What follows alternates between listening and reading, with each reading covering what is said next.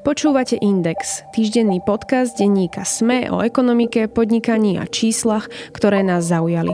Som Eva Frantová a v tejto epizóde sa spoločne s riaditeľom Slovenskej asociácie fotovoltického priemyslu a ó zet é Jánom Karabom pozriem na to, ako na Slovensku funguje, respektíve nefunguje výroba elektriny na súkromné účely a čo bráni tomu, aby si susedia z toho istého bytového domu či z tej istej ulice mohli medzi sebou zdieľať vyrobenú energiu.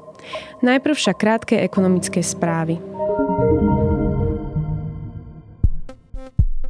Česká sieť Optik Eiffeloptik skrachovala. Návrh na konkurs na seba podala sama firma. Obchodným partnerom dlhuje približne osemdesiatšesť miliónov českých korún, teda približne tri a pol milióna eur. Peniaze podľa servera Seznam správy nemá ani na januárové výplaty. Na Slovensku funguje pod značkou Eiffeloptik dvadsaťjeden pobočiek. Ako a či sa krach dotkne aj ich po páde českej matky zatiaľ jasné nie je. Viac o tejto téme sa dočítate v texte Jozefa Rinnika na webe denníka es em e. Predĺženie električkovej trate do Petržalky sa naďalej komplikuje. Jeden z najväčších investičných projektov hlavného mesta už päť mesiacov čaká na nový harmonogram, ktorý má urýchliť stavebné práce po letnom zdržaní. Najnovšie však už mesto ako najpravdepodobnejší termín dokončenia uvádza prvý polrok dvetisícdvadsaťštyri. Z čoho však dostavbu zaplatí, zatiaľ známe nie je. Viac sa dočítate v mojom texte taktiež na webe denníka es em e. Putinov režim sa v prvom roku jeho agresie na Ukrajine vyhol ekonomickej katastrofe. há dé pé Ruska kleslo v lani o dva celé dva percenta, čo je výrazne menej, ako sa pôvodne očakávalo. Nezamestnanosť je nízka, ceny nehnuteľností sa stabilizovali, sociálne dávky občanom tečú a export komodít, aj keď s výraznými zľavami, aj naďalej beží. Podľa Medzinárodného menového fondu by ruská ekonomika v ďalších rokoch mohla opäť rásť. Konkrétne o nula celé tri percenta v tomto a o dve percentá v následujúcom roku, čo je viac, než prognozuje Nemecku alebo Spojenému kráľovstvu. Viac o ruskej ekonomike nájdete v texte Josefa Tvardzíka na webe denníka es em e. Produkcia emisí sa pri nových autách musí do roku dvetisíctridsaťpäť znížiť o sto percent. Znamená to, že o dvanásť rokov sa prestanú predávať nové autá so spaľovacím motorom. V útorok o tom rozhodol Európsky parlament ako o jednej zo súčastí balíka Fit for päťdesiatpäť. Za podporu prísnejších emisných noriem hlasovalo tristoštyridsať poslancov. dvestosedemdesiatdeväť bolo proti a dvadsaťjeden poslancov sa zdržalo. Vláda vo februári vyplatí dvojnásobný prídavok na dieťa vo výške šesťdesiat eur. Spolu bude vyplatený vyše jednému miliónu detí. Vyplácanie na bankové účty sa začalo pätnásteho februára, o päť dní neskôr by malo nasledovať vyplácanie poštovým obvodom. Na tlačovej konferencii o tom informovali šéf Sme rodina Boris Kolár a poverený minister práce Milan Krajniak. Na realitnom trhu v Bratislave sa objavila zaujímavá ponuka. Na predaj sú pozemky vo Vajnoroch za deväť miliónov eur, na ich mieste môže vyrásť nová štvrť.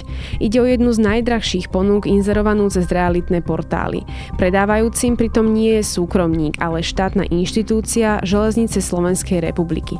Tie sa snažia od predajom pozemku vylepšiť finančnú situáciu. Viac sa dočítate v texte Tomáša Vašutu taktiež na webe denníka es em e. Nainštalovať si na strechu fotovoltiku, vyrobiť si elektrínu a nespotrebovanú časť predať do siete či poslať vedľa susedovi.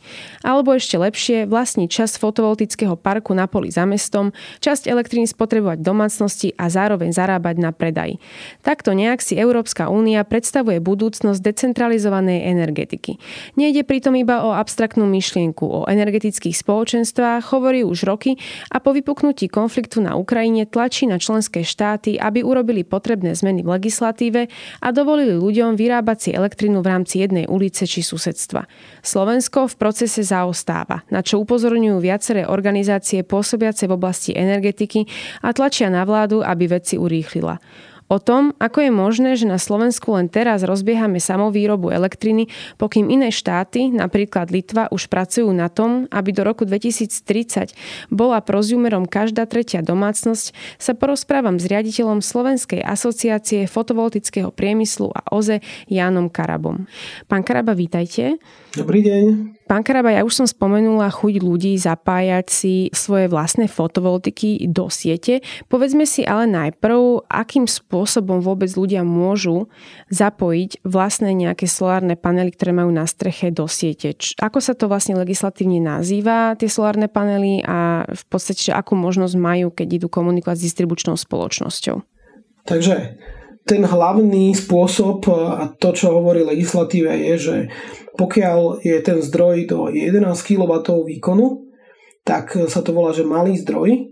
Tento malý zdroj je oslobodený od veľmi veľkého množstva povinností a nie je to podnikaním v energetike, je tam zjednodušené aj pripájanie, to znamená, že sú tam pomerne krátke lehoty na vyjadrenie a v princípe domácnosť v deväťdesiatdeväť percent prípadov využíva tento inštitút malého zdroja. Uh-huh. Ak to správne chápem, tak v podstate tá elektrina, ktorá je vyrobená v takomto malom zdroji, slúži primárne na priamu spotrebu v tom mieste, kde sa vyrába. Je ale teda niečo, čo ľudia musia urobiť? Musia sa nahlásiť aspoň distribučnej spoločnosti? Alebo ako toto funguje? Áno, určite áno. To, že máte elektráren, tak to znamená, že musíte aj tak ešte splniť nejaké veci. A jednou z tých vecí je uzatvoriť zmluvu o pripojení s distribučnou spoločnosťou.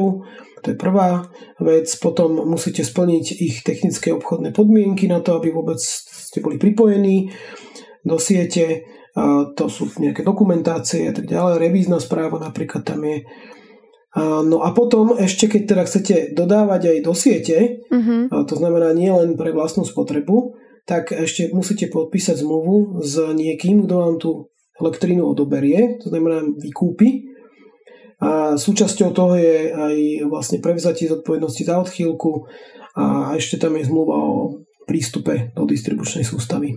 Odchýlkou asi máme chápať rozdiel medzi tým, čo sa zaviažem, že vyrobím, a tým, čo nakoniec dodám do siete. To je asi zrejme odchýlka. Áno, presne tak. Hm. Ale ľudia, keď sa pozrú na stránku distribučných spoločností, tak tam okrem malého zdroja nájdú aj niečo, čo sa nazýva lokálny zdroj. Aký je rozdiel medzi lokálnym a malým zdrojom, ak niekto nevie, čo sa ho vlastne týka? Lokálny zdroj je troška iná kategória. Ona sa vlastne líši tým výkonom hlavne, pretože lokálny zdroj nie je obmedzený prakticky žiadnym výkonom. Uh-huh. Je obmedzený len tým, čo som ja schopný na základe mojej zmluvnej hodnoty ističa alebo tzv. Maximálne rezervované kapacity, podľa toho, na ktorej som vlastne nejakej napäťovej hladine, tak čo som schopný vlastne odobrať. Čiže tento lokálny zdroj je tiež na vlastnú spotrebu, ale už nie je obmedzený jedenásť kilowattov. V praxi to vlastne využívajú hlavne podniky, a to aj veľké podniky. To znamená, že všetky také veľké inštalácie, ktoré sa teraz inštalujú, a napríklad, ja neviem, železiarne Podbrezová, alebo proste, mm-hmm. čo sa teraz bude uh, Bíle, tak to budú všetko lokálne zdroje vlastne. Ešte sa spýtam možno na tú legislatívnu stránku, alebo teda administratívnu, čo všetko musí splniť lokálny zdroj, aby sa mohol pripojiť do siete. Tam to asi je trošku zložitejšie ako pri tom malom zdroji. No je to, je a nie je, akože podľa toho, podľa aký je ten výkon, alebo čo to je za typ, pretože lokálny zdroj už nemusí byť len fotovoltika, to môže byť akýkoľvek obnoviteľný zdroj energie, čiže kogeneračka, no kogeneračka na, zem, na, na biomasu alebo proste mm-hmm. na, na bioplyn, také niečo. Musí splniť vlastne všetky veci, ktoré sú predpísané pre výrobné zariadenie. To znamená, že technické obchodné podmienky, zase distribučky, musí zase podpísať zmluvu s tým výkupcom, aj všetky tie ostatné veci, a potom má nahlasovacie povinnosti, ktoré, to znamená, musí si tam inštalovať aj elektromer ďalší a musí nahlasovať na OKTE údaje pravidelne. To znamená, že to sú také dodatočné povinnosti, a keď je ešte s výkonom na sto kilowattov, tak si musí inštalovať tzv. Dispečerské riadenie, ktoré vlastne umožňuje vypnúť vzdialenie tú elektráreň podľa pokynov distribučky. Mm-hmm. Toto všetko, čo spomíname, ale znie veľmi technicky a skôr to vyzerá, že je to vhodné pre nejaké firmy, nie pre bežné domácnosti. Európska únia ale už dlhšie hovorí o tzv. Energetických spoločenstvách.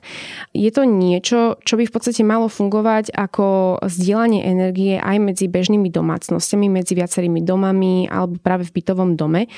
Dokonca podľa komisie by práve takéto energetické spoločenstvá dokázali do roku dvetisíctridsať produkovať sedemnásť percent všetkej veternej energie a dvadsaťjeden percent solárnej energie. Čo si pod takýmito energetickými spoločenstvami ale má predstaviť možno človek, keď nevie, o čo ide? V praxi je to niečo ako nejaké združenie vlastníkov bytov, nazvime to, keď to chceme preniesť do nejakej slovenskej takej a, reálie. Treba povedať, že na začiatok, že sú, tak, sú dva typy vlastne tých spoločenstiev. Prvé je tzv. Občianske energetické spoločenstvo. Hlavne tam sú fyzické mm-hmm. osoby a môže tam byť aj nejaký malý alebo stredný podnik v tom. Čiže není to len, že ohraničené len pre občanov alebo pre, pre, pre fyzické osoby. A druhé, druhý typ je tzv. Komunitná, komunita vyrábajúca energiu z ó zet é. A to je vlastne troška iný koncept, aj keď nie je úplne iný. Ten princíp je na tom, že vlastne existuje nejaký investor, nejaká firma, ktorá si postaví pomerne aj veľký mm-hmm. zdroj a spoločenstvo môže participovať na tomto veľkom zdroji tým, že vlastne keď sa vyrába z neho energia, tak sa dodáva do tých odberných miest, ktoré vlastnia tí ostatní členovia. Mm-hmm. toho spoločenstva. A teda asi to, čo bude viacej zaujímať ľudí, lebo to bude také rýchlejšie aplikovateľné, tak to bude ten prvý tip, pretože to bude prakticky možné využiť uh, už aj tento rok. Je to vlastne o tom zdieľaní elektriny, uh, pretože a tu sa aj chcem zastaviť, že či by ste vedeli povedať možno také nejaké základné výhody toho prozumerstva, teda toho, keď človek nielen elektrinu spotrebúva, ale si ju aj sám vyrába. No, tak určite, keď je človek len obyčajným spotrebiteľom, tak moc veľa nevie s tým spraviť s tou elektrínou. Môže spraviť principiálne dve veci. Jednak nejak zefektívniť tú spotrebu. A to znamená, že buď sa pozrie na to, že či mu niečo nespotrebuje príliš veľa, či niečo nezmyselne nemá v prevádzke, mm-hmm. alebo si vymení dodávateľa elektriny, ktorý mu ponúkne lepšiu službu a lacnejšiu elektrínu. To sú dve také veci, ktoré môže, môže spraviť. V budúcnosti môže už na základe nového dizajnu trhu s elektrínou, kedy sa začnú rozvíjať aj tzv. Dynamické cenové tarify, tak bude môcť ešte využiť aj vlastne to, že keď si časovo dokáže ovládať spotrebiče a nejakým spôsobom si to manažovať, tak dokáže vlastne na tomto nejakým spôsobom získavať. Prosumer má viacej takýchto možností. Pre, v prvom rade teda je to samozrejme nie len odberateľ, ale zároveň výrobca. To znamená, že má už nejaký zdroj, typicky pre domácnosť je to fotovoltika, alebo môže to byť fotovoltika s batériami napríklad. To už býva pomerne štandardom, že už ľudia si nedávajú len fotovoltiku, aj batérie si k tomu dávajú. A teda, že čo sú výhody? No tak výhody sú tie, že samozrejme ja si vyrábam pre vlastnú spotrebu v prvom rade, čiže už na tomto šetrím. Nešetrím len cenu elektriny, tú silovú, ale aj tie distribučné poplatky. Zároveň prebytok môžem dodať do siete. V súčasnosti už aj dokonca legislatíva mi dáva právo na to, takže môžem s tou elektrínou niečo začať robiť. Môžem začať obchodovať, môžem niekomu predávať, môžem zdieľať, aj keď teraz ešte to úplne nie je možné, ale bude sa to dať. Takže toto všetko sú výhody toho prosumerstva a to je vlastne jeden z pilierov tej energetickej únie, je vlastne prosumerstvo. Tu sa aj zastavíme. Vlastne tá únia o energetických spoločenstvách prvýkrát hovorila vo svojom zimnom energobalíčku ešte teda v roku dvetisícosemnásť. To už je naozaj dobre dávno a jednotlivé členské štáty v podstate mali čas do roku dvetisícdvadsaťjeden, aby transponovali vlastne tento zimný energetický balíček do svojich legislatív. Slovensko tak urobilo až minulý rok v lete. Zatiaľ teda máme v legislatíve už spomenuté nejaké definície, čo to znamená energospoločenstvo a podobne, ako vyhodnotiť to, čo sa dostalo od našej novely zákona? No áno, my sme zameškaní Nie sme v tom sami, ale dosť veľkom omeškaní sme. Naozaj prijali sme túto legislatívu až o nejaký rok a pol neskôr, ako sme ju mali prijať. Bolo tam nejaký faktor aj povedzme toho covidu a tak ďalej, ale myslím si, že to bolo tak troška alibizmus, lebo dalo sa proste robiť aj popri tom. Len samozrejme tá situácia na trhu bola troška iná kvôli tomu. Takže my teraz máme od vlastne prvého decembra platný tento zákon, ktorý vlastne dáva aj nejaký podporný rámec. Mm-hmm. Od prvého októbra dvetisícdvadsaťdva máme platný zákon o energetike, ktorý nám dáva celý vlastne rámec ohľadne toho nového dizajnu, kde sú aj tie energetické spoločenstva, čiže noví účastníci presne. Ešte čo nám chýba sú vlastne vyhlášky, ktoré pripravuje URSO. A jedna z takých kľúčových je práve tá vyhláška o pravidlách trhu s elektrinou. Keď spomínate tú vyhlášku, o nej sa veľa hovorí, mám pocit, že by aj v najbližších nejakých týždňoch mala ísť do medzirezortného pripomienkového konania. Vieme povedať vlastne, čo by táto vyhláška mala obsahovať, čo by mala konkretizovať, aby bolo reálne v nejakom najbližšom čase na Slovensku vlastne tieto energospoločenstva zakladať? Tak tu bude pomerne rozsiahla vyhláška v prvom rade, to bude, pretože zavádza štyroch nových účastníkov trhu s elektrinou, a nie len energetické spoločenstvo, ale aj aktívneho odberateľa, aj zariadenia na uskladnenie elektriny a tak ďalej, aj agregátora. Čo bude špecifikovať je určite, bude rozvíjať tie práva a povinnosti, ktoré má podľa zákona a bude ich dávať do nejakej až vlastne implementačnej úrovne. To znamená, akým spôsobom sa tieto práva a povinnosti budú dať vlastne realizovať na tom trhu vo vzťahu k jednotlivým účastníkom, ktorí sú kľúčoví. A to sú hlavne distribučné spoločnosti, OKTE, potom dodavatelia elektriny a výrobcovia. Hej. Takže a bude napríklad riešiť aj presne to, alebo má, má to riešiť, lebo bez toho sa to nedá ani implementovať, že akým spôsobom bude napríklad to zdieľanie elektriny fungovať medzi uh, tými členmi spoločenstva, ale zároveň napríklad to bude aj medzi aktívnymi odberateľmi. Vieme to povedať možno aj tak laicky, že keby si človek chcel takéto niečo založiť teraz, čo všetko v legislatíve chýba na to, aby to mohlo be- normálne fungovať? Ľudia si môžu už teraz zakladať združenia alebo družstva, ktoré budú mať tú právnu formu, akú by malo mať to energetické spoločenstvo. Mm-hmm. Dokonca už nejaké takéto družstva sú založené na Slovensku, pokiaľ viem, a niekoľko. Čo o, samozrejme je taký ten prvý základ, lebo to je tá právna forma.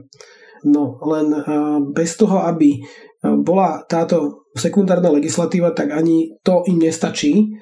Budú musieť ešte počkať na túto legislatívu. Tá bude v účinnosti od apríla, tak taký je vlastne harmonogram k tomu. No a ešte to stále nebude stačiť, mm-hmm. pretože nám tu bude chýbať ešte niekoľko dôležitých vecí. Prvá dôležitá vec je, že to, že sa oni združia, tak to je fajn, ale niekto bude musieť získavať tie dáta z elektromerov na prevádzku toho spoločenstva. A to sa v súčasnosti nedá v podstate robiť externým spôsobom alebo niekým, kto by chcel, pretože na to není takéto rozhranie a na to sa má vytvoriť tzv. Energy Data Center alebo energetické datové centrum, ktoré má prevádzkovať OKTE. A toto datové centrum má robiť vlastne takú hlavnú ústredňu preto, aby vlastne vedeli sa všetky zúčtovať, všetky tieto toky elektriny. Áno, lebo asi ten systém sa stane trošku aj komplikovanejším v podstate, aspoň. No, rádovo komplikovanejším, mm-hmm. rádovo. Lebo soberme si, že, že teraz má klasický, ja neviem, domácnosť v bytovom dome má elektromer, ktorý nie je ani digitálny. Mm-hmm. Hej? Ak je, tak je dobré, ale a keď je digitálny, tak nie je vzdialene odpočítateľný. To znamená, že ja sa neviem dostať k, k tým údajom. Mm-hmm. V princípe, hej, že niekto tam musí chodiť proste raz ročne odpočítavať ten elektromer. Ale takto to nemôže fungovať pri tom, keď niekto chce zdieľať elektrínu, pretože ja musím vždy priraďovať vyrobenú elektrínu nejakého člena toho spoločenstva k inému členovi, ale v danom čase. Mm-hmm. Hej, to musí byť. To znamená, v danom čase pri energetike znamená v pätnásťminútovom intervale.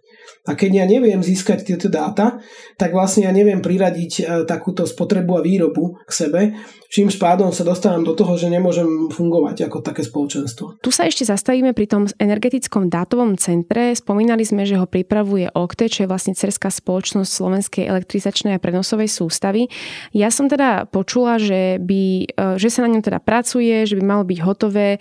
To kedy je ale teda otázne. Viem, že aj vy ako asociácie zaoberajúce sa obnoviteľnými zdrojmi ste písali list na ministerstvo hospodárstva, ale takisto vlastne aj na URSO, aj SEPSu, aby práve že urýchlili ako keby celý ten proces zavádzania energetických spoločenstiev, tak čo je vlastne vašou prioritou? Aby sa to celé urýchlilo a aby tieto spoločenstvá mohli začať vznikať kedy? No, aby mohli vznikať čo najskôr samozrejme, ale už od apríla tohto mm-hmm. roka. Tam, čo sa stalo, je veľmi taká nešťastná vec a síce, že sa zastavil ten projekt nejaký čas, doslova sa úplne zastavil nejakých, nazvime to, politické dôvody. Hej. A prestalo sa proste pracovať na tom systéme. A potom sa premenoval, dokonca najskôr to mal byť Data Hub a teraz to má byť Energy Data Center, čiže é dé cé. Podľa našich informácií až teraz vlastne ó ká té é podpisuje zmluvu s implementátorom toho é dé cé a žiaľ legislatívny termín na úplnú implementáciu má až k prvého júla dvetisícdvadsaťštyri. Hej, čiže ak to tak bude, na čo sme chceli práve poukázať v tom liste, že ak by to takto bolo, tak máme akože pomerne veľký problém a slovenskí spotrebitelia a aktívni odberatelia majú obrovskú nevýhodu voči svojim kolegom zo zahraničia, pretože sú doslova ukrátení na svojich právach, pretože toto zdieľanie elektriny je ich právo. Hej. A my, my ako štát sme povinní im umožniť, aby sa to právo vykonávalo. A ak sme to nedokázali, a to je teda otázka presne na to é dé cé, kedy sa spustí, tak máme veľký problém. Aby som povedal, že teraz je to dokonca až problém na úrovni žaloby Európskej komisie. Ak ste možno zachytili, že komisia nás žaluje za to, že sme nenotifikovali a neimplementovali, tak toto je vlastne časť tej implementácie. Takže nie je to úplne vôbec sranda a my to riešime doslova, teraz to riešime celkom intenzívne aj z ó ká té é, aj s ostatnými, že čo s tým ďalej, pretože tam niekto zásadným spôsobom zaspal a napriek tomu, že už oznamovali niekoľkokrát, že to už bude spustené, tak to není spustené ešte ani doteraz a ešte dokonca není ani poriadny harmonogram na to, že kedy čo, ktoré časti funkcionality budú spustené, no takže... Už ste spomenuli aj to, že Slovensko bude v prípade, ak e, nastane posun spúšťaní energetického dátového centra v dosť veľkej nevýhode oproti svojim partnerom v zahraničí. Ja som konkrétne s mojou kolegyňou, bývalou Nikolou Šulíkovou-Bajanovou, ešte minulý rok v marci napríklad navštívila aj mesto Praha, ktoré spúšťalo projekt inštalácie fotovoltiky na strechy bytových domov. To znamená, že sa púšťali do nejakého takého v podstate energetického spoločenstva. Ako to vyzerá v zahraničí, čo sa týka takýchto projektov? Sú už ďalej ako Slovensko? Áno, na západe sú ďalej. Určite najďalej sú asi niekde, niekde v Holandsku a v Nemecku. A ešte v Škandinávii, myslím, už majú celkom slušne túto. Pobalské štáty sú veľmi dobre nakročené na... Oni celkovo, pobalské štáty sú vynikajúce, čo sa týka digitalizácie, mm-hmm. takže tam, tam sa nejak vôbec nechytáme na nich. Ale teda, keby sme sa porovnali, ja neviem, s inými štátmi, ako napríklad nejaké Bulharsko, Rumunsko, alebo proste aj Maďarsko dokonca, tak my sme ďalej, čo sa týka aj legislatívy, a aj implementácie ešte. Hej. Čiže nie sme na tom úplne katastrofálne, ale nie sme na tom žiadnom v prípade svetoborne. Tie spoločenstvá sú už pomerne zažitým konceptom aj veľmi dobre vyskúšaným. Je to preto, lebo je to prirodzené ako keby to združovanie sa takto, pretože je to aj spôsob, ako vlastne využiť tú prebytkovú energiu, ktorá vždycky niekde nejako vzniká. A je to právo tých obyvateľov si vyrábať tú elektrínu a nie je to len elektrina, ale je všeobecne energia, lebo tá komunita nemusí fungovať len na elektrine, ale na teple. Áno. Napríklad. To je taká budúcnosť neskôr. No takže um, veľmi pekným príkladom, ako to už funguje a už pomerne dlho, je Rakúsko. V Rakúsku majú dokonca nejaké, akože sú spá- samosprávy, ktoré majú jednu veľkú komunitu. A nie je to len tá komunita občianskeho spoločenstva, ale aj tá, tá druhá komunita, kde si oni vlastne postavia napríklad veterný park, napríklad Brück an der Leitha je taký dobrý príklad, a oni spoločne investujú do toho parku, normálne si vydajú že dlhopisy alebo proste cenné papiere, tí ľudia to nakúpia a z toho sa financuje tá investícia a oni potom majú benefit z tej prevádzky toho veterného parku. Hej. Čiže toto sú tie výhody naozaj tých komunít, to sa nedá dosiahnuť vlastne iným spôsobom, hej. Len takouto komunitnou energetikou vlastne. Veríte možno, že už na budúcu zimu bude aj na Slovensku možné pretaviť predstavy o komunitnej zdieľanej elektrine do reality, alebo je to teda naozaj, že budúcnosť až po tej druhej polovici budúceho roka, teda roka dvetisícdvadsaťštyri? No neviem, či tomu, či to je, akože, či veriť alebo neveriť, je to skôr otázka zásadná otázka na štát, aby kopol do, do vrtule, pretože máme tu čo robiť.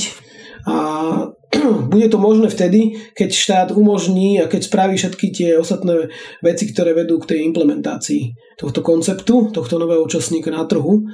Je to otázka na URSO, myslím si, že URSO to zvládne, lebo keďže komunikujeme s nimi, tak tam je akože dosť vysoká miera pripravenosti na to, ale tak samozrejme, že ani URSO úplne presne nevie, ako presne budú fungovať tie komunity na Slovensku v tom zmysle, že to není len o tom, že máte ako založené, ako to bude fungovať, ale vy musíte spraviť aj nejaký motivátor mm-hmm. pre tie komunity a ten motivátor je niekedy na úrovni až nejakých cenových signálov. Ano. A to nechcem ísť do nejakých totálnych podrobností, ale vlastne v zahraničí je to už až tak rozvinuté, že vlastne vy máte aj na nejakých distribučných poplatkoch, máte zľavy, keď ste v komunite a tak ďalej, keď spolu spotrebujete, že máte hromadnú spotrebu elektriny a tak ďalej, máte z toho ďalšie výhody.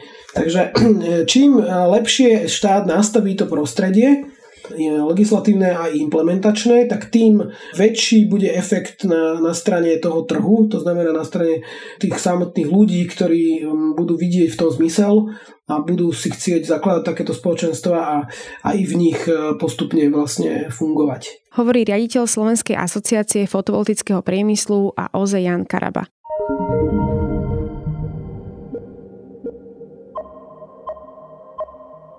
Počúvali ste Index, ekonomický podcast denníka es em e, ktorý vo štvrtky nájdete vo všetkých podcastových aplikáciách, ale aj na webe denníka es em e. Som Eva Frantová a na tvorbe podcastu sa podielal aj Marek Franko. Ak by ste mi chceli poslať vaše námety alebo pripomienky, respektíve ste v podcaste našli chybu alebo vám niečo úplne nebolo jasné, pokojne sa mi ozvite na podcastindex zavináč es em e bodka es ká. To je odo mňa všetko, počujeme sa opäť o týždeň. Povedali o nás aj toto. Najlepší podcast pre sobotné upratovanie. Tento podcast je dosť zábavný, keď asi má byť viac informačný. Technologický podcast pre široké publikum s osobitnými moderátormi. Kto je osobitejší, ty alebo ja? To tam nebolo napísané. Ja som to iba chcel potešiť a rozosmieť. Dobre, poď, buď ešte viac dynamický. Počúvajte každú sobotu technologický podcast Klik. Nezabudnite podcast Klik. Podcast Klik. Klik.